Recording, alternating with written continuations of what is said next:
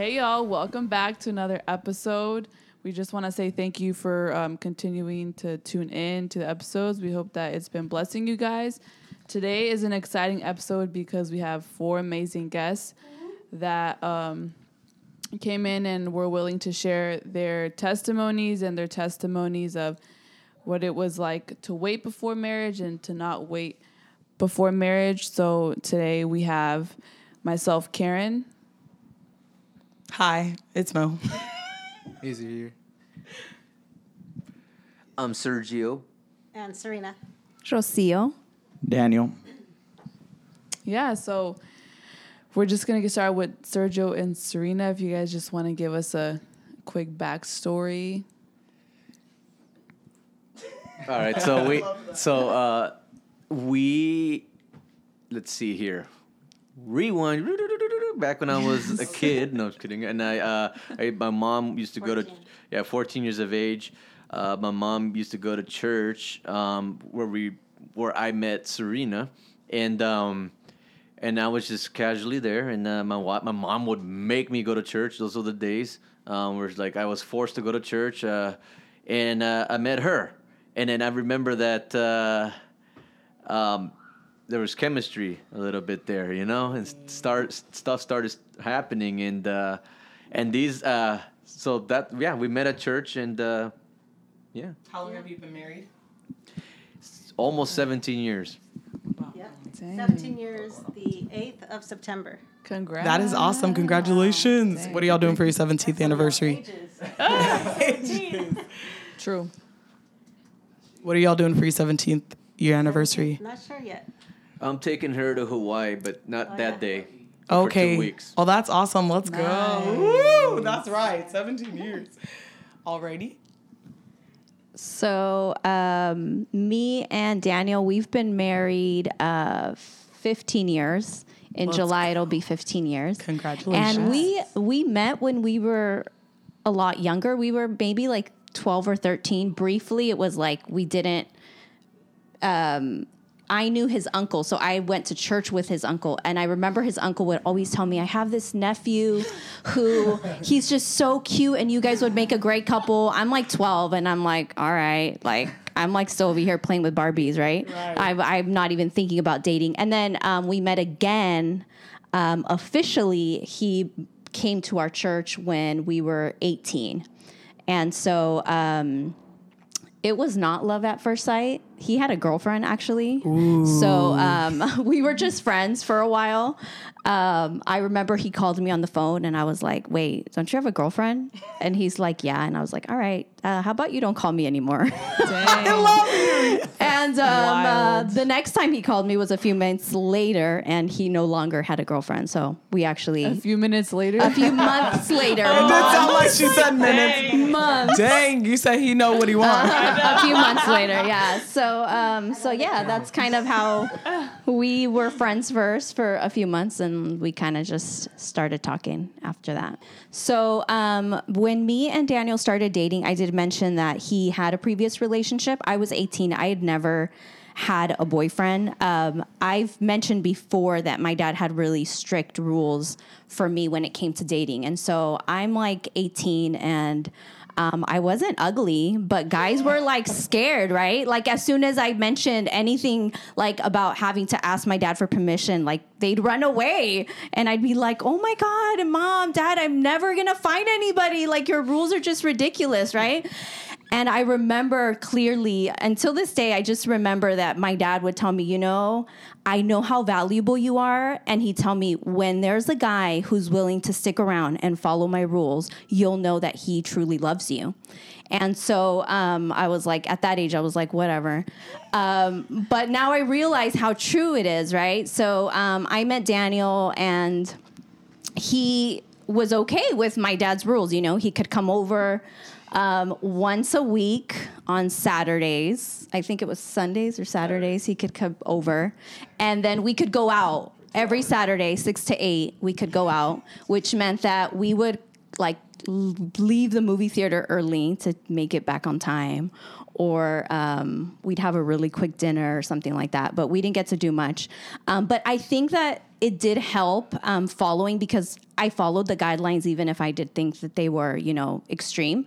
But I think it helped to kind of um, know each other um, emotionally because we had a lot of phone conversations. So we got to know each other um, before we got to anything physical because we didn't really, we weren't alone enough to be able to, um, you know, do much. So we really got to know each other emotionally. We had a lot of conversations. And so I think that that's really important because a lot of times in relationships, um, a couple wants to move forward in you know physically sexually when they don't really know each other and so i think it's so important to have a foundation of of who the, this person is that you're dating to become best friends to know you know what they're like you know to to make sure that they have a relationship with christ that you guys share similar uh, values and similar morals and so um, i got to know him and we i did have a conversation with him once. I remember it was we were on the phone and I just was kind of like, "Well, you know, I know you've had a girlfriend before. Um, are ha, are you a virgin?" And he was honest and he said he was. Um, and I said, "Well, um, how far is it okay for you to go in a relationship?" And he told me that for him, um, he had um, had physical, you know, just touching in a relationship, although there was no intercourse. And so we did have a conversation, and I expressed to him my feelings. And I said, you know, in our relationship, I don't want you to ever touch me. I'm not okay with that. I don't feel like um, that's morally correct before God's eyes. And so um, throughout our relationship, he respected that and um, and I think that that that's important. One of the things that um, I remember Pastor Manny, if you guys remember his conversation about you know the wrong love, he said that the wrong love will you'll compromise on your morals, your you you bend, you know, for thinking that this is the right person, and so um, I'm I'm glad that he was able to respect what I wanted and and that I wasn't willing to compromise the morals that I already had. And so, um, so I think having a conversation with the person that you're with is important to get you know your opinion out there, to know where each of you stand. Because if if you have this conversation and you already are on different pages, then you know that it might be something that's not going to work. Um, down the road, there's going to be conflict if you don't agree on that. And so I think that that really helped us um, not to make the decision on the spot when you're already in the middle of something, but to have this conversation beforehand. Um, I don't know if there's anything else that you want to add to that. Well, maybe I can share the guy side part. She said the girl yes, side part. Yes, do that. So my story, I was born and raised in church since I mean I was born and raised. My mom came to Christ when she was pregnant with me. So I grew up old school Christian where the fear of God was true. Like if you committed sin, you were going to hell. So um, that it sounds rough, but it helped me because when temptation came, like I was in the back of my head, I was like, man, you're doing too much. So it, it stopped me. I mean, I dated, but I didn't let it get you know to that point. And what helped me out was church, being involved in church. Back then, there was a group called Royal Rangers, and it just kept me busy, and it just kept me focused on church, and it didn't let me draw from that. Let, let me get to you know doing too much outside of church, and then even sports. A lot of times, um, churches ban sports from us sometimes, and it's like, man, church kept me. Soccer kept me out of a lot of bad stuff about going out with friends, about doing things. So, I mean, get involved with church, do sports, because that helps you. Like, keeps you off your mind. Like, life's too short to be stuck on a girl from an early age. Like, a lot of times, I wasted three years with the girl, and I was young. I was like, man, why'd I wasted those three years doing what I could have done in a church with the girl? And now, now that I had a daughter, thinking back of how like um, tough my father-in-law was, I'm like, man, hopefully, because we waited, that my daughter would wait. It's like something that's like in the back. I'm getting emotional. I'm sorry. It's okay. Once you have kids, you start thinking about things like that because it's like, man, like hopefully that God can see all the things that we suffered and that we, you know, s- stopped ourselves for doing, and that hopefully that will carry on to our kids. Yeah. Because now we have a marriage that, yeah, we fight, but we know that we have each other. Yeah. and that God is first, and He's always been first in our lives. And um, I just wish that that can get passed on to my kids. Yeah. So you do feel like now that you're a dad, you understood where um, Rocio's dad was coming from. Oh yeah, It, it, it was hard, man, because I want everybody nowadays are free to go with their friends whenever they want. I had Mm. two hours on a Saturday afternoon. Do you guys know what two hours is? That is nothing. Five minutes. That's driving Nothing. somewhere, sitting down, The and getting only back time up. we could stay a little Yes. bit longer is if Eli would go with us, which is now Pastor Eli. So if Eli was with me, I could stay out maybe an extra half hour. That's crazy. We asked for an, ex- an extension when we got engaged and we had to do like our wedding planning. And we're like, Dad, come on, give us at least three hours to plan, like to go do, you know, find our cake and stuff. Yeah. Um, and he's like, All right, all right. But I think um, we saw a lot of God's blessings after we got married. And that's important to, to understand that um, once we actually got married, we waited um, and we saw how everything that I had wanted, everything that I had planned for, um, God made it happen at the right time. And so um, we got married, and my the next thing that I really wanted to do was finish my college career or my college degree. I got my college degree. We got a house, and then we had kids. And so I just feel like um, when you're obedient to God, and the Word says that that when you fear God, that there's major blessings. And I feel that um, that we saw that in our marriage. In fact, statistics I think say that like the first few years of marriage are are the hardest. And for us, really, there was we didn't have any struggles for the first, you know, probably until we got kids. That's probably when we started, you know, having issues and stuff because of the kids. Darn kids. Darn just kids. Don't have kids. Just kidding. Um, but really, we just we we had a great bond. We didn't really have a hard time adjusting or anything like that. Um, and so we just saw God's blessings and and God's hand over our marriage. So I have a question. I'm curious to know before like even just dating like what was your perspective on sex? Cuz like that's you know that's like one of the main things that we're talking about here like mm-hmm. what was your belief on sex? Cuz I feel like in the church specifically there's like this whole purity culture, you know, and then and then you know a lot of people for example who have had sex before marriage like a lot of it is like they're put to shame and things like mm-hmm. that but i just want to know like your, what was your just foundation of like this is what sex is like whether it's good whether it's bad do you get what i'm saying Yeah. Because Okay. it Um, seems that you were when you guys had that conversation that day, you were super convicted about where you were at about sex at such a young age. Whereas most girls at that age are confused and, like you said, they'll compromise values. yeah like you had a, age. an understanding of what sex was like through god's like I did. design, Um, I, guess? did. So to be honest, I I feel like growing up, the church didn't talk about it at all. And my parents didn't talk about it. Mm. So my parents never sat me and had a conversation about the only thing they said was don't have sex, which I think is very common, Hispan- especially in Hispanic households. Like parents feel like, oh, that's like, you know, taboo. Like, let's not talk about mm-hmm. sex. Mm-hmm. The only thing they say is don't have it because you're going to get pregnant. Mm-hmm. And so, um, so I don't feel like I knew that because of the fear of God that was in me and because I knew biblical, you know, uh, fundamentals and, and what the word said about waiting, I knew that that was important. But um, I, I wouldn't say that my mind was completely open to or I wasn't really influenced by society. Um, I think that we live right now in a generation that is just so much more advanced because of like social platforms. Um, when I was growing up, I didn't have a phone with, you know, access to anything at my hands.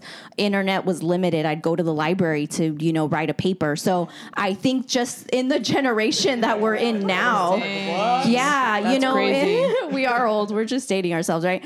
In the age that we, the the just the time that we're living now is different. Um, you know, so I don't think that my mind was as open or I wasn't as exposed as exposed. I kind of grew up in a home that was I was a little sheltered, I guess you could say. So maybe I was a little ignorant, although I knew that it was the right thing to do, and I think that's what kept me from doing it was simply the fear of God because I hadn't had much exposure or conversations about sex at the church. You mentioned um, that obviously you guys waited and you saw afterwards God's grace and His hand over your guys' life. So there's a question going with that. What if you can touch on the benefits that you reap when you wait till marriage? Like, what did those blessings look like?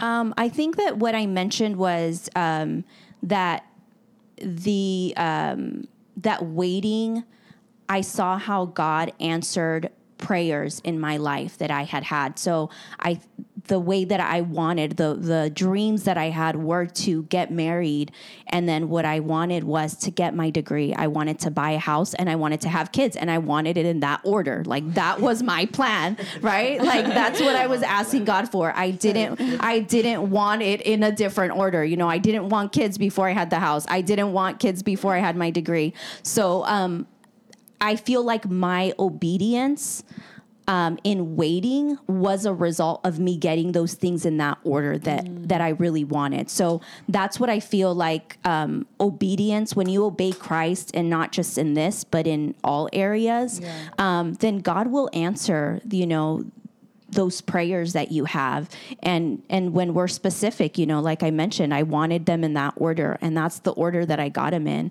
and um, just in everything I, there's um, a verse that says you know um, that when you are obedient that um, even your children will reap the benefits. And so I do feel like God blessed me with healthy children who, um, you know, know about Him. So, so those are the the blessings that I that I've seen, and and also waiting and and having such a good husband because Daniel doesn't preach from an altar, but um, a lot of people may not know, but he's. Um, he's just the greatest dad and the greatest husband. Yeah. And so I see that and and you don't have to preach from an altar to to be able to portray Jesus in your everyday life. Amen. And so when I see what a great husband and what a great father he is, then I know that um, God was just honoring me with that for being obedient to his word.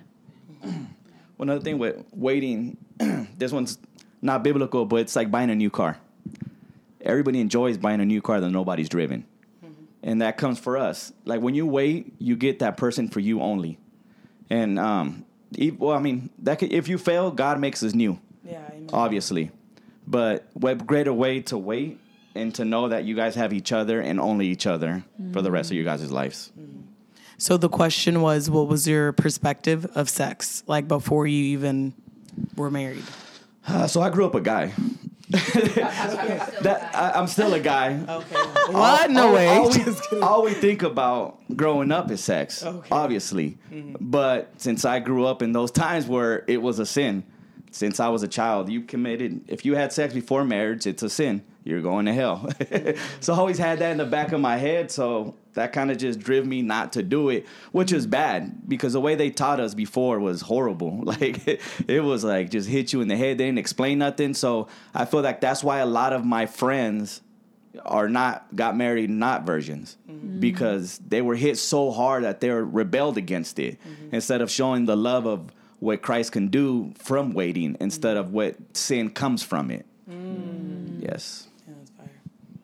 So, so I feel like the common thing is like that fear of that fear of God that you guys had, is, and then on honestly too, just growing up in the time that you guys grew up in, and I want to follow that up with um, what would you say to unmarried people that are just like should we wait? Should we not wait? In a culture where waiting until marriage is in most situations now like a joke because you guys talk about how the fear of god was instilled in you but at the same time what was balancing it out was that you didn't have a phone at your fingertips you weren't being fed with sexuality at like any given moment you know and now it's the complete opposite and it's kind of a it's kind of a joke to like wait It is well now it is harder. I'm not gonna lie to you guys. It's you guys have it at the touch of your finger. Everybody drives nowadays. It's um I can't compare it because yeah, I didn't have a car. My mom didn't let me go out. Like I didn't have the liberty that people have nowadays. And it is harder. And then I was 18 and a half, 19 when I got my own barbershop. So I was able to get married at the age of 20 mm. and support my wife. Not too many 20 year olds nowadays can do that. yeah So uh, for now for now to somebody to get married at 25 is pushing it so I, I get it it's hard for you guys to wait till 25 to get married but the only thing i could that could help and the only answer to everything is christ Um, I would tell if people are, you know, wondering whether or not it's possible or whether or not it's. Um, I think you mentioned the question was, um, like whether it's worth it, right? Yeah. Um, would be that anything. I think anything in life that holds value requires some type of sacrifice. Anything, um, whether it's a career, you know, um, anything that holds a lot of value, you're, it's going to require effort. It's going to require sacrifice. It's going to require, um, you know, prioritizing. And so I think sex is is like that. Waiting to have sex for marriage is one of those things that are valuable and that are going to require some work on your behalf. What would your advice be to a couple waiting to wait but feeling overwhelmed with temptation? Um, I think that sometimes we set up ourselves. We we set up Set ourselves up. set ourselves I got you. up for failure. You know, we we kind of um, we know that there are certain things that we shouldn't do. And we do them anyway, and then it sets us up for failure. We kind of trap ourselves into it. So, um, you feel like the temptation is too hard, then why are you alone? You know, if if you know that you're going to get to the place where you could sin, then go out and be in the middle of a crowd instead of in a car by yourself in a parking lot, you know, or, or whatever it is. So um, I think just don't put yourself in that situation where you know that there's a possibility that you're going to fail. Um, so it's possible. People continue to do it. People continue to be married and wait. So is it possible? Yes, I'm a living testimony that it's possible because um, we were able to wait. But just um, be tactful in the way that you um, that you carry your relationship, Yeah. uh, set boundaries, you know, all of those things. I've mentioned before that I made I met a couple who, you know, didn't kiss at all because for them it was just, you know, they didn't hold hands and they didn't kiss because it was too much for them to handle. And if that's you, then set those boundaries, you know. You know yourself, you m- might know your partner well enough and I remember where there were situations where I felt like, oh, like this is getting out of hand for m- for Daniel, you know, for my boyfriend at the time, and I'd say, okay, you know, you know, stop, stop, let's stop, let's, you know, and um, and so you have to know your boundaries. You have to set set those lines. Well, another one is sex is amazing, is great, but it's not everything. There's, it's not everything. Trust me, marriage, sex, especially start, you start having kids, sex goes out the window half the time. what? sex is not, you know, it's it's amazing when, when it happens. It's it's amazing, but but there's way more greater things in life Yeah. than sex. So to waste one of the promises that God gives us on a moment, it's not worth it. Mm. Like there's way more good. greater things that you can do with your life than to waste it by having sex. Yeah. And I think that that's a common theme that we've seen in this past month, just like um, in our conversations, is that when you're single, um, as single people, we can idolize sex a lot. But it's not. It's not until we meet like married couples like yourselves that are like sex isn't everything, you know. And especially a couple that is in Christ, like it's even more true for them knowing the promises of God and knowing just that serving him and and the relationship with him is the most important thing even besides a relationship with your spouse you know?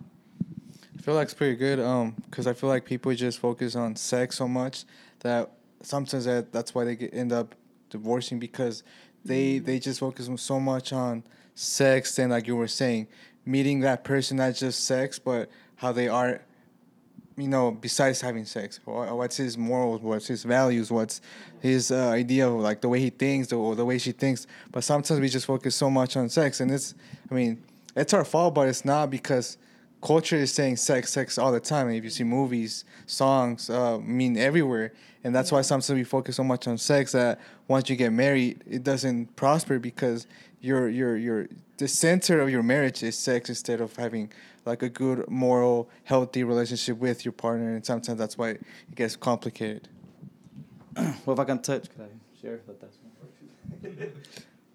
well, with us, a lot of time, like you say, sex in a marriage is, isn't everything either.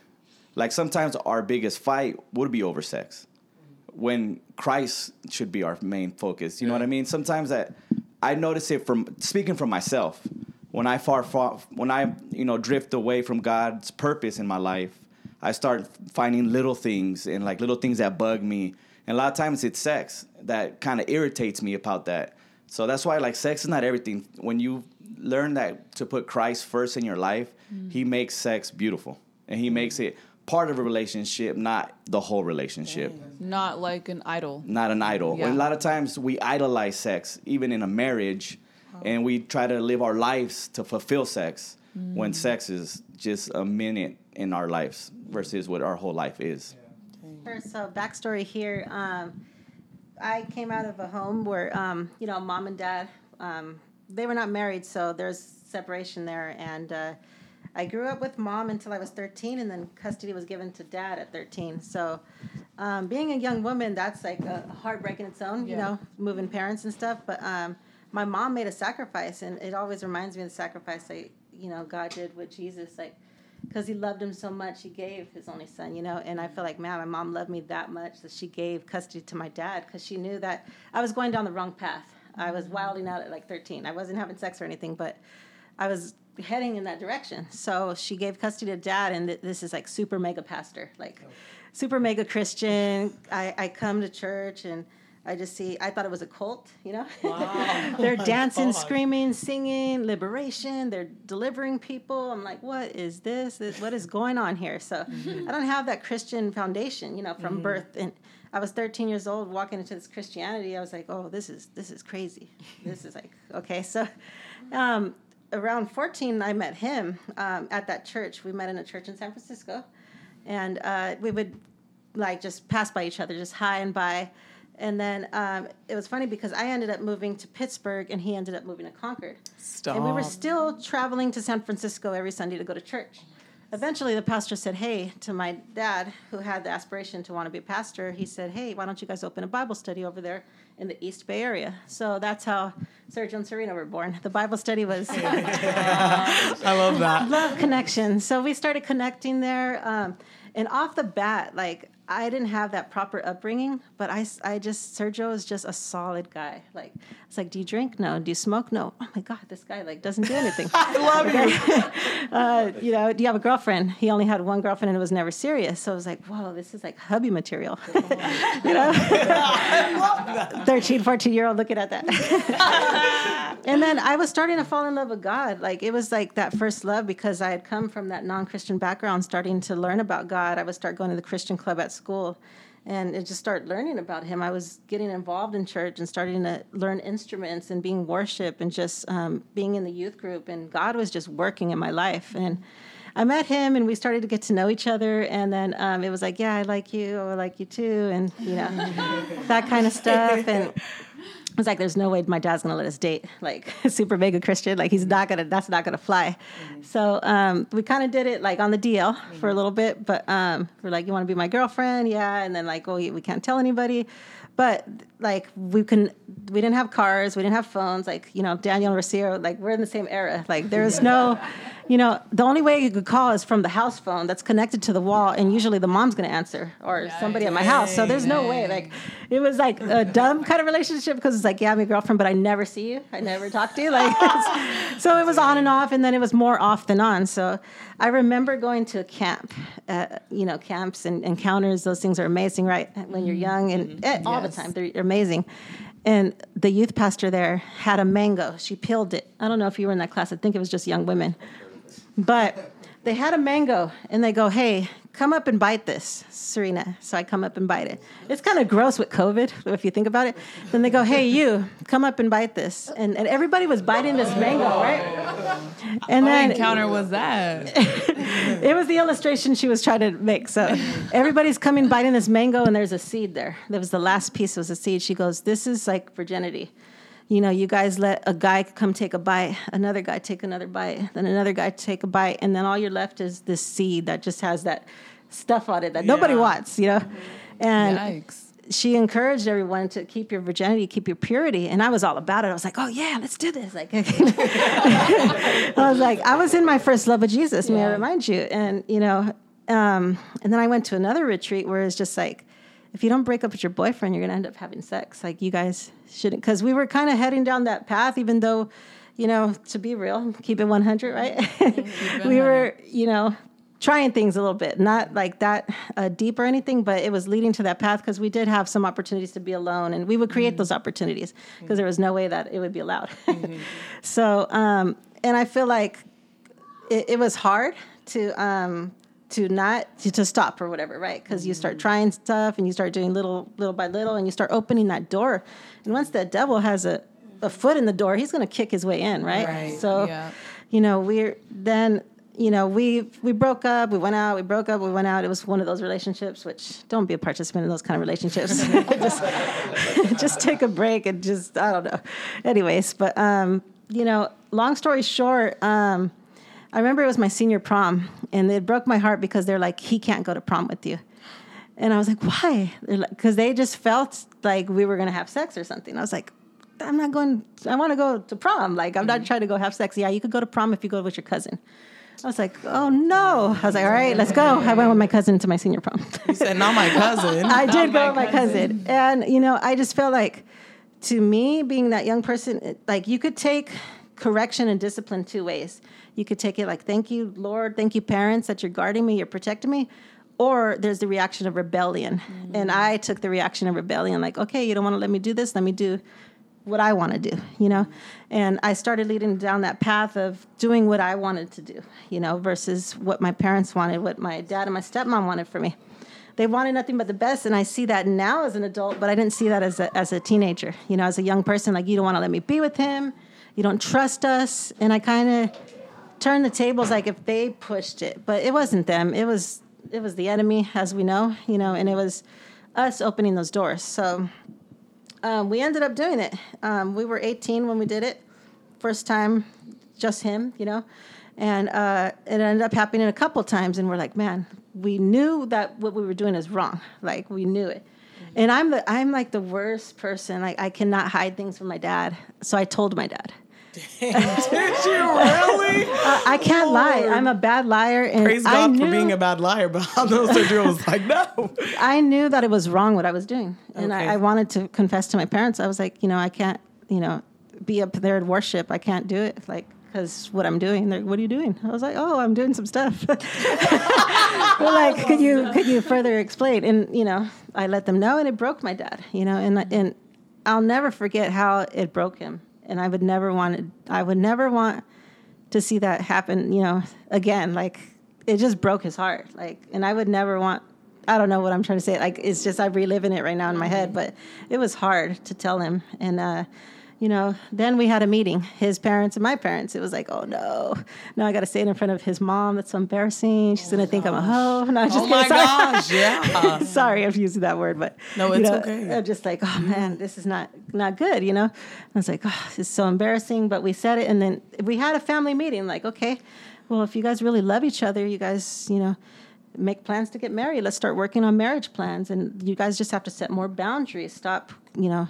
There's going to be boundaries and limitations. The time that he could come over, and the times you could go out with him, and you know, until you get married. And uh, you know, again, we just didn't want to wait. Like we kept on seeing each other, and it, it was. I felt like after I confessed what I did, it got more strict, and and then I I reacted more with the rebellion again. So. Um, it was hard. It was a hard season, but then we ended up saying, you know what? Let's get married. Because again, I knew Sergio was a really good person. Like he had such a good heart. He from you know you guys know him, like getting to know him, and I just knew off the bat like this is a really good man and he's a He's keeper. a keeper. Let's go. I knew it. Like said, I "So was I 18 and I knew he was going to be like a good husband. And uh, we got married. We got married in the courthouse in Martinez. There was a w- couple witnesses. Sandy, my sister-in-law, was one of them. Sarah. Sa- It was actually uh, was it your birthday? It was Sandy's birthday. Then we went to McDonald's after. Come on, yeah, yeah, let's go. So that's all we could I love afford. you. And then we went back to my mother in law's house where we lived. So it's not just story tell wedding. But what I do know, you know, the, our stories are different. I, I I love that you see a story of honor and you see a story of you know doing things right, but you also see a story of brokenness and restoration. Mm-hmm. Yeah, Because I think on, God Jesus. is in the business of restoring what's broken. Yes, Lord. And we were broken. We were two broken individuals trying to figure it out, but he restored everything. we made a dream book, and I put in there, it was so weird. I put in there two little boys, No way. two little boys. Come on. Printed out a picture off the internet, put it in there. I put a white dress, because come on, nobody wants to get married in the courthouse and have that be their love story. I put a white dress and the whole wedding, like little rings and all, everything I wanted. You know, I wanted a fat wedding. I wanted a Hummer. I wanted like Let's go. She's I not wanted specific big. details, and I wanted a mermaid style dress Did with the get the back open. I wanted specific things, right? And I put everything in there what I wanted. We got married in 2004. Um, a few years later, God gave me the wedding of my dreams. Come on. I was able to finish my college degree. Before kids, I had my my my storyline. You know, I wanted to do this. I don't want to have any kids without finishing college, without establishing our lives. You know, because just because we got married early and we did things wrong doesn't mean that God can make things right. You know, and uh, I don't want to do all the talking. So, what do you want to add to that? Very good. That's deep. Yeah, no, that's why. Ooh, no, that's why I'm so. My heart is very zealous for the people who are making mistakes. You know, this isn't to be make anybody feel guilty. God can restore you Yeah. and really do it well. Amen. And for me, so much grace has been given to me, undeserved grace.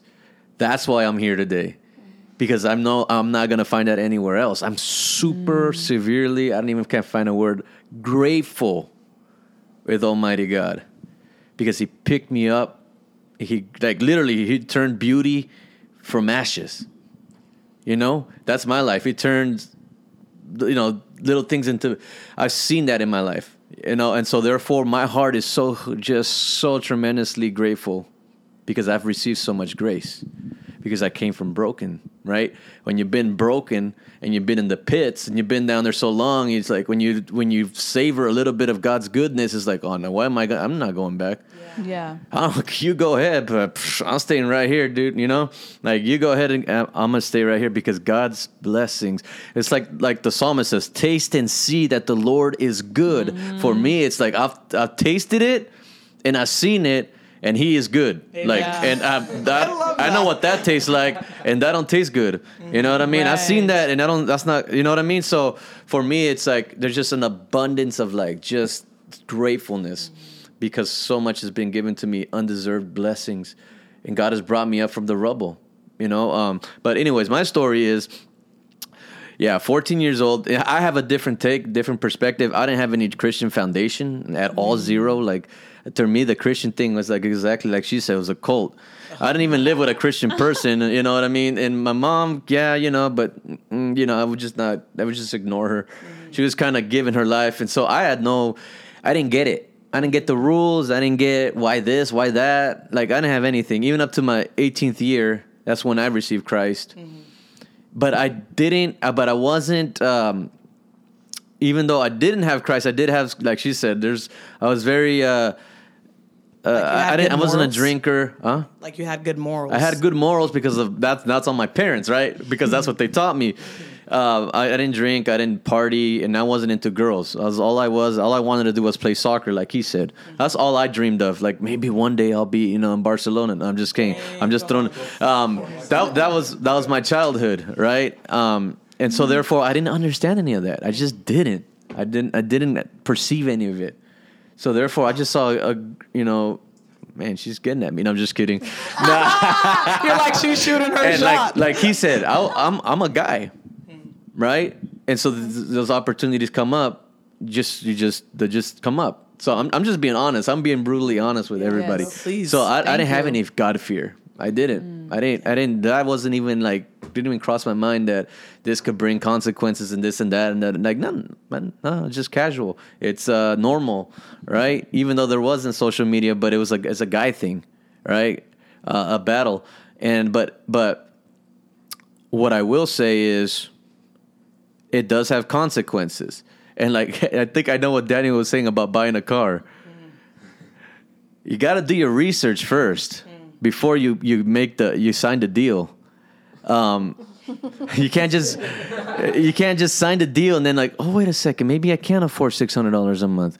Whoops, Preach. oops, you know oh repo right. Dang. You you you see like their story. He knew he got to know his father-in-law. He got to know his mother-in-law. He took the time to know the family and vice versa. And she took the time. I don't know what I was facing. No, I'm just kidding. No. you gotta take time is important. No, I'm just being raw. I'm being raw. My perspective, right? Um, I'm keeping it 100. No, just playing. Please. I, if I if I knew now what I knew then, that's what they say, right? Come on. I would have took my time to get to know her, yes, from the inside and out, which we kind of did. Um, but to also know the family, also know like everything because she, you know, came from a broken. Uh, she came from a broken background, so broken that I literally in my marriage, first couple of a lot, a lot of five, five plus years, I had to carry that brokenness. I had to support, so to speak, her to help her find that place again where you could feel free. Does that make sense? Um, and I didn't know that that was coming my way. I, you know what I mean? I'm not saying I would have ch- changed the story or whatever, but yeah, you got to take your time because you can't just go and, and sign the contract and, and, and oh my God, let me figure it out later. It doesn't work that way. And not, not not just that, you know, when you when you give yourself away, you're giving a piece of yourself away. And every time you do it, you're giving another piece of your like you said, the mango. If you if you're having relationships with a ton of people, hmm. I mean, I'm not it's not that I'm trying to put guilt, but it's really hard to function when you really want are gonna have a real relationship because now five people have a piece of your heart. Yeah. Have a piece of you, and therefore when trust becomes a th- it's hard to trust someone because now one of the five broke your trust. and then it's hard to believe in somebody because one of the five took your belief. And it's hard to have intimacy because one of the five humiliated you. And you can see where I'm going with Come this? on, Yeah. yeah. And therefore, it's so difficult to lock in a good relationship, right? So, yeah, premature sex is not just about the sex, but the effects that it comes with it, that come with it, that are long term. So I want to touch on the effects. Um, one of the questions is putting aside conviction. Um, so I mean, not even having to get super spiritual, but how did having sex before marriage complicate your relationship um, as a as being married now? Because you did touch on like, well, the first five years, you know, you were made more aware of like the brokenness that was. when you have when you have sex, you connect emotionally. It's not just a physical thing. It's, it's, it's not like the movies put it. Oh yeah, hoo, hoo, hoo, or let's move on. For real. Yeah. Preach. you connect emotionally. You connect in every way. You become one. Bible says you become one flesh. Mm. It doesn't say they put a ring in a finger. No, you, you do that. You become one flesh, Yeah. marriage or not. yeah. And so, therefore, now you just realize there's an emotional side of this person, and there's an emotional side of my person, mm. and that's where it gets hard. You know what I mean? And if there's not, if there's an, isn't a healthy environment and all that good stuff, which they had the healthy environment, right? It's a struggle because there's no foundation. I don't know. Just, just I hope you feel better. It's oh, versus dang. no. I'm just being honest. Yeah, versus I like, hey, you know what? Just be strong in the Lord. Yeah. He'll give you strength, right? I remember from my perspective, like after we had sex, it's like almost like an obsession to wake for him. Not just sexually only, but like where is he at? What is he doing? Like is he talking to Oh, anybody wow. else? Like it be it like tie it- like that soul tie, you know, like it really I don't know, something activated after we had sex. Like I was more interested in him. Not just just have sex again, but just emotionally like that that tie. Yeah. It connects you. And so therefore, people, if you are ready to be connected with someone, if you're not ready, don't do it. Because I don't care who, you know, it's to it does have an effect. You take do the process, slow down, get to know each other, that kind of thing. Uh, go to the in laws, you know, find out the go to the history, deal with the things that you need to deal with beforehand. If you have anger issues, if you have emotional issues, if you have wounds and stuff like, deal with them. Get some marriage counseling. Um, deal with it before. There's things you're gonna deal with in marriage, but there's things that you can deal with before marriage. You know what I mean? And those are those are important things. Learn about your each other's finances and how you that kind of stuff is so important. Like, dude. Can I run your Experian before we can talk? Oh my god! Can I run your credit score? Yeah, here you go. Here, go for it. Go For for it. real though. For real. I love you so much. FICO? What's your FICO? Come on. Just kidding. 320 date? bye. Just kidding. oh my gosh, that's hilarious. I was Man. I wanted to ask so because it's so I wanted to ask Sergio, were your parents married? They were. Okay, so I just wanted I was curious to know like your perspectives like of marriage. Mm. Like how was cuz you know for you for example Sarina it's like your mom and dad they weren't married like when obviously having kids. And then was it that your dad like remarried or he was just single for the rest of his life? So i just want to know like when you think about marriage like what what was that for you? Where you were just like mm, Yeah, I knew marriage is a beautiful thing. You know, I once I opened my heart to Christ and started seeing in church, you see married couples, and my dad and my stepmom have a very strong uh, marriage as well. So after he remarried, after my mom, I consider my stepmom my other mom. She is amazing. She's uh, pastoring the church with my dad, and she's just a beautiful heart. You know, and uh, I have four sisters with my stepmom, and. Uh, I do see a solid foundation in their marriage, and it's something that I looked up to. The longevity. They've been married, I want to say, uh, 28 years. And your parents have been married how long? More than 30, 35 years. come on So Sergio's parents, um, they've been married, you know, long, long time, and it's a goal. You know, obviously, I don't want to have a short marriage. And, you know, uh, 17 years is an accomplishment these days. Amen, I know yeah. people my age that are going through divorce, and it's it's sad to see. And you know, especially when you have kids involved, the struggle and just how the enemy could come in and destroy a marriage. So marriage is important. I've always seen that. and then you just you agree or did you have a different perspective of marriage Oh no, I believe in marriages. I believe Okay. because I saw my parents. I saw the love. I, I that's probably why I was able to stick with it. Because I mean, I, like I said, I was never brought. I was just never being curious about like, oh, what if I had a different relation?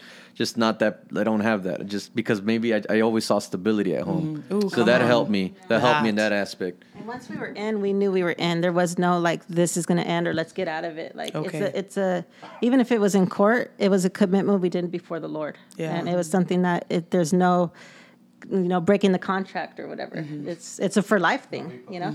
Yeah, no repos, no takebacks, no returns. Okay, so I have a I have a little ooh, a little deep question here. So I, w- I did want to ask because obviously you two did have sex before marriage, but I want to ask like did I don't know so much if the right way to say it is did the sex change or like did the sex become different? You know what I mean? Because like when you're in covenant, like and you have sex, like because you were talking about Oh, how God restored. I'm like, Jesus. It's too good. Sorry. Or just a follow up question too. Close your eyes. Close your not your ears though. I mean, you guys want to talk about it, right? I think Yeah. anything you do in God is always blessed. Okay. You know, the the moment even if it was in a courthouse, it was us honoring God and coming before him, you know. Mm-hmm. And and putting that even as a dream in my dream book to have the actual wedding with my family Mm-hmm. and friends there you know, and including God in that step as well and I believe, you know, when you put things in God's hands, yes, they get better. You know, Yeah, it's like our lives. When our lives are all screwed up and then we come to Jesus, Come it's on. better. Yes. Same thing with sex. Yes. Like when it's in Christ, you know, it's better. You know, I So- believe so. Sorry. She still can't keep her hands off of me. She's like, it's true. she didn't deny. This is hilarious. Um, besides it being better, obviously you guys had sex before marriage, but then ended up getting married anyway. So, is there any type of restoration that happens, even though you guys ended up getting married anyway? So, it, I guess a non-believer would say, "Well, it's not bad anyway because we're married now." Do you know what I mean? Like, what did What did that restoration from God look like? I'll start. For me, it had um, I met Jesus, and um, that's when it all started. It's where, you know, when you're in front of. For me, I'm scriptural, so obviously I know everybody learns differently. For me, I'm very scriptural. Um, I like to read my Bible, and I, I believe the Bible is a mirror, a reflection of who you are. It's like staring at that thing, and then and it shows you who you really are, and it and it shows you how broken you are, and uh, man, the tweaks that you need, and the nuts and bolts that are loose. You know what I mean? That kind of thing. And so therefore, the process started, and I started realizing, oh my God, I got a long way to go. Uh, for me, that's what I'm saying. I don't know. Everybody again has a different way to process things. I I grieved my way back. That's why um, I believe in, in, in grieving. I believe in process. I believe in going through, you know, the the the process to get back up. Right. I, I cried to Jesus a lot of times. Lord, restore me. Lord, bring me back. Lord, show me what it is to really love. Show me because I don't know anything. I have no no foundation, zero. So us from scratch, Lord. I don't know. Like, teach me what this means. Teach me what that means. And I had a bazillion encounters and I still have a bazillion of them today because I'm still learning, Yeah. and and that's it. And so he began to heal me. He does inner surgery in me, like, dude, you need to be more respectful. You need to be more loving. He taught me how to love my, teaching me how to love my kids, teaching me how to properly love my wife, how to be an example. You know what I mean? So yeah, it's it's been a process of of honestly my my one on one time with the Lord. I just I'm a I'm a devotion. I like to having that little time with the Lord, and just like He just ministers me. Mm-hmm. Can I ask? Because I just feel led to talk about shame. Because obviously you were saying how you know you felt shame before Sarina, but just for the both of you. So like, how long did it take you, in the sense like for shame to get off of you? Because like you said, once you were married, was it just like you didn't feel shame anymore, or was it still like something that was in the back of your heads, like, man, like you know we did this before marriage, and like you know we were sinners, like. I think that the enemy. This is, I guess, this is like a topic one that you can preach about. Mm-hmm. He will always try to bring that as an accusation to make you stumble, right? He, he, he likes he likes to bring things back, but that's a that's a that's things dead. It's over. It's it's the past. Um, it did take a couple of years to overcome the shame, um, and it wasn't. They, and that's a whole nother topic. They're church related, but I don't want to get into that one. Whole other podcast. For real. Yeah, Whole other episode. hours. Yeah, shame for me. It um it took a while for it to go away because it still felt like even after we were married, that why were we so young married? You know, mm. like oh, did you get married just to keep having sex, mm. or you know, do you really love each other? And I feel like some people mm. even looked at us like these little kids. Like, are they even gonna last? Like, is this gonna be a long term marriage, or is this something they did to patch up their sin and keep doing what they want to do? Mm-hmm.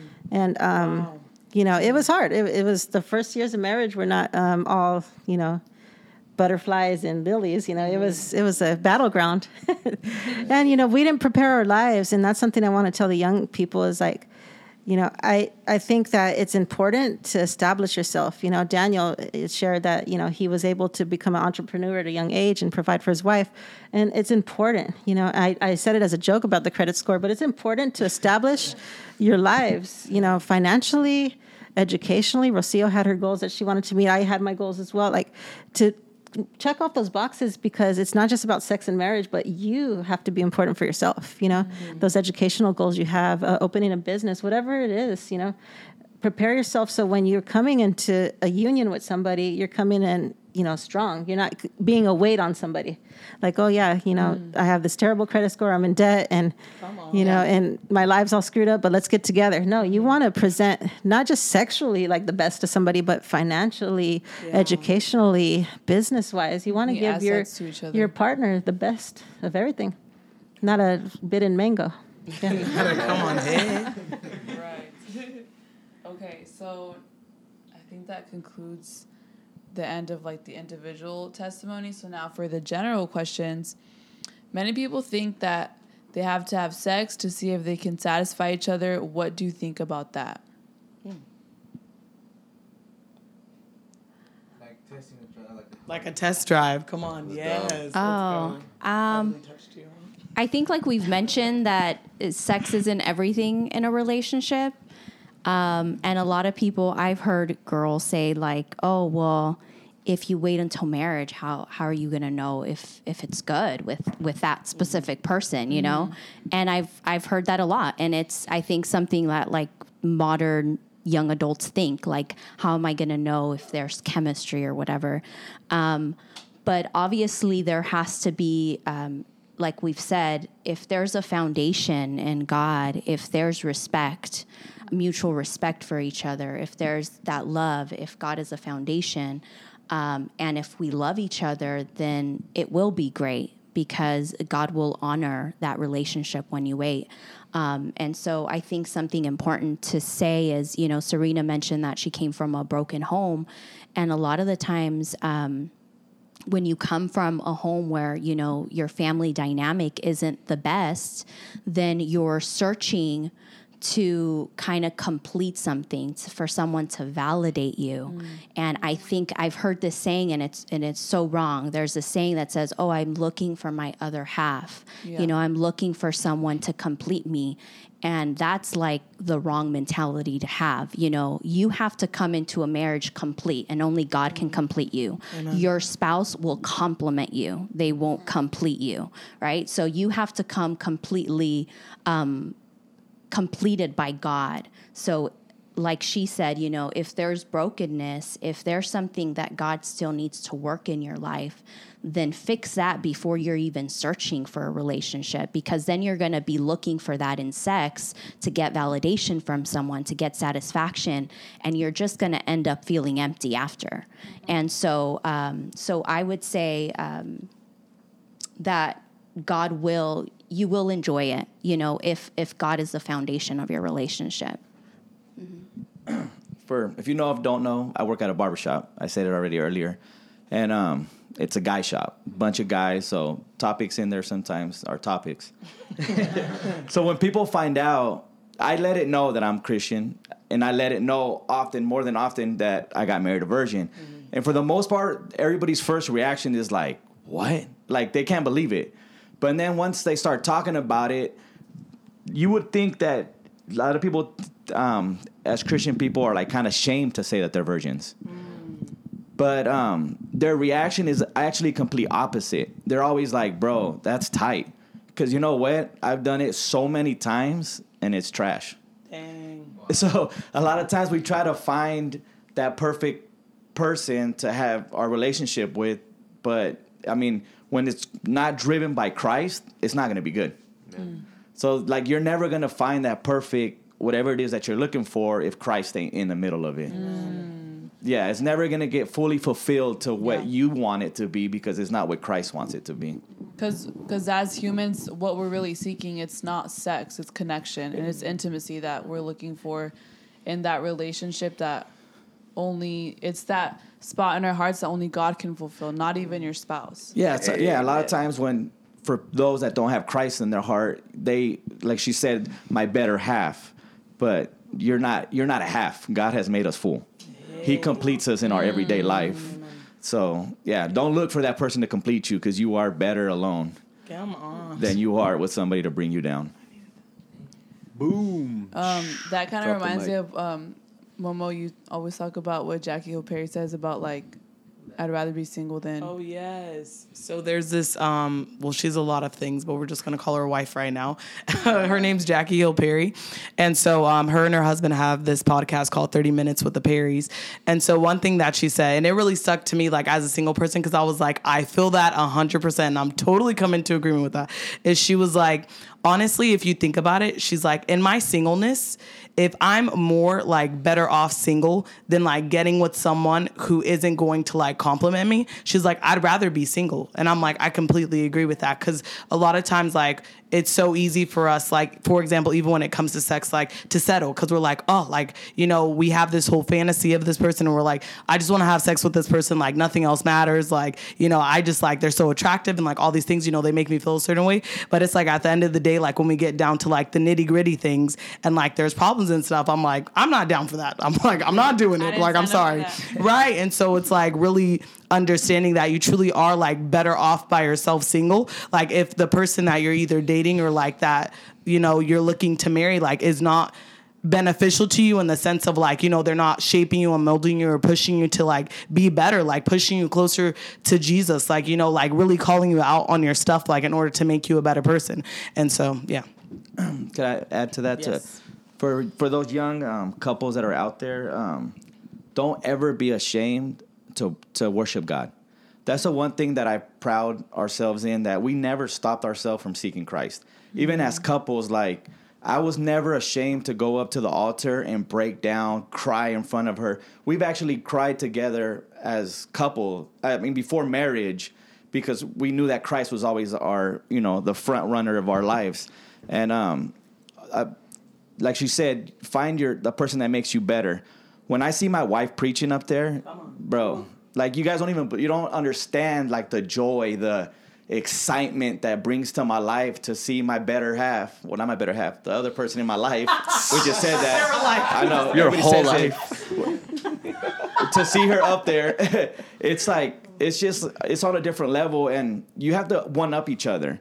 My biggest critic is my wife. She's the one that pushes me every day to to do better. if you don't have somebody next to you pushing you to do better, that's not the person for you. And there's something like attractive when people, I don't know, like when he worships, I'm like, that's hot. Like, you can't beat that. Like, sex is cool and all, but somebody who loves Jesus, that's that's real hot. Like, that's That's what's real hot.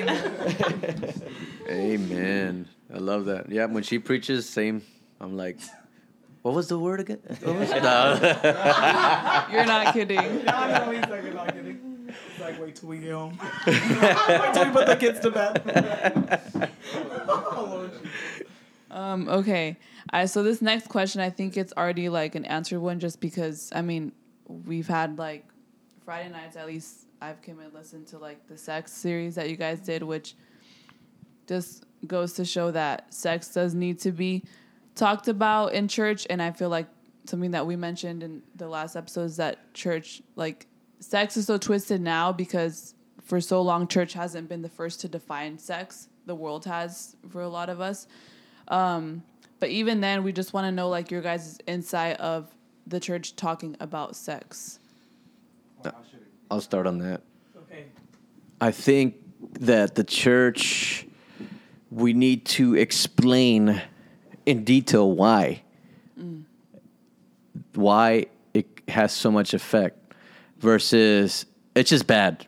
Come on. When you're a sinner and you you know you're that doesn't say anything. Um, you got to get into detail with people. I, uh, the, some counseling, some preaching, some podcasts. I don't know, whatever. But like what we're doing now, understand that it's a ripple effect. You know, I mean, you just got to explain that. Just got to. Uh, we got to, as a church, we got to figure out how to explain this to the people in a way that's gracious Yes, and on. connects with people who don't have any kind of Christian foundation. You got to speak English. That's what I always. Translation would be put it in a term that it's understood, Yes. right? And not condemning, and help people who have some insight of like, you know what, maybe I'll just think this through. You know, maybe I'm going in the wrong direction here. Maybe I, sh- I will change. Yes. You know, um, so yeah, I think if they could understand that, you know, understand it in a way that, man, you're just you're signing a contract, you're moving too quick, and there's consequences. You know, that that fit in that perspective is like maybe maybe you're right. You know, versus you're gonna go to hell and you're gonna die. It's like I might as well. I'm gonna die anyway. So you know, it's just how people I react. love you so much. That Yeah, was like yeah. real though. For real, they're like, So oh, Yeah. exactly. So I don't know. What I want to say is that something I love about Legendary Youth, I think we have great leadership. You know, we have Rocio Daniel, we have Jane and Eli, us, uh, Copetas and Mireya, just so many leaders that are married. And, you know, I, I wish I had somebody like Rocio and Daniel when I was young to talk to. You know, it was hard to talk to my parents about this. I, I did because I was like shame and scared, you know. But to have a youth leader or youth pastor, somebody who's tenured, who who knows about you know Jesus and has been through it, and who could pray for you, or or you know not a shame show. You know, like if anybody's going through something, you know, anybody listening or young people, you know, look for your leaders or your your pastors. We're not going to sit down and talk talk about you over coffee. We're going to pray for you. We're going to guide you in the right direction, and we're going to mentor. You know. Um, I believe that's what God brought us here at this church for, you know, and uh, we have great youth leaders. And I think uh, we have to use the resources we have. And a way to talk about sex is ask the questions, you know, Yes. talk to somebody who knows about it. Yeah, that's so good. I wanted to add to because, like, this is my theory. My theory is that like your generation always got told like don't have sex or you'll die. You know, like hecka dramatic. Mean- Mean because the older generation, like that's just literally what just kept getting passed down. And so at this point, everyone's like, we're just repeating whatever our parents told us, like, and we really don't know. And so yeah, so just for any like youth leaders or just like yeah, for any youth leaders or like young pastors or just pastors in general, like it is time to start having this conversation and it is time to like get biblical scriptures and like take the time to explain in order for the younger generation not to like grow up like confused or just like rebellious because it's like now we live in such a generation where it's like they're going to be very confused like if they don't have Right. that solid foundation or that explanation because yeah, there's just a lot going on in the world right now, so Yeah, and I think that um, something that should motivate like the church and just us as believers to talk about sex more is that the word of God is so sovereign. Is that his idea of sex and marriage and stuff? It's so sovereign that it's not just for the believers reading the Bible. It's for non-believers. Like it makes sense just to humans in general. Yeah. So we shouldn't be we shouldn't shy away from like you know talking about this topic not only catered to like the people that the same people that are in church every day but like it's just like a human topic it's something that relates to every human and jesus made it like that on purpose you know um, so yeah i don't know if you guys have anything else that you want to add or say but all I think we said it all. yeah thank you guys for joining us thank you this is like golden you guys are such great examples i mean Yes, thank you for being honest. That's what it's about here. I mean, it's called breaking bread. So even though we don't have real bread, but um, I know. But yeah, thank you guys. Um, we appreciate you guys, and for the listeners, um, we hope and we know that this is gonna bless you. And our prayer is just that um, something clicks with this conversation, and that um, I know that the Spirit is going to bring conviction through these conversations and through these testimonies. There's so much power in testimony. Like you said, um, you wish that you would have had, you know, a testimony to look up to growing up. And I think being able to relate to real people is what is game changing. Um, yeah, do you want to Yeah. wrap us up in prayer? You want to pray? Yeah. Okay. I was like just ending prayer. the- Yeah. All right. Thank you, Jesus, for allowing us to have this moment, Father. Because in these moments, Father God, is when we get to know you, when we get to know our purpose in life, Lord. Thank you for great people that you surround us with, Father God. Thank you for everything that you allow us to do. And thank you for letting us that life with you is perfect, God. And I want to bless everybody that's here, everybody that's listening, and everybody that's out there to for blessings to go upon their lives, Lord, and that you are perfect. In your name we pray. Amen.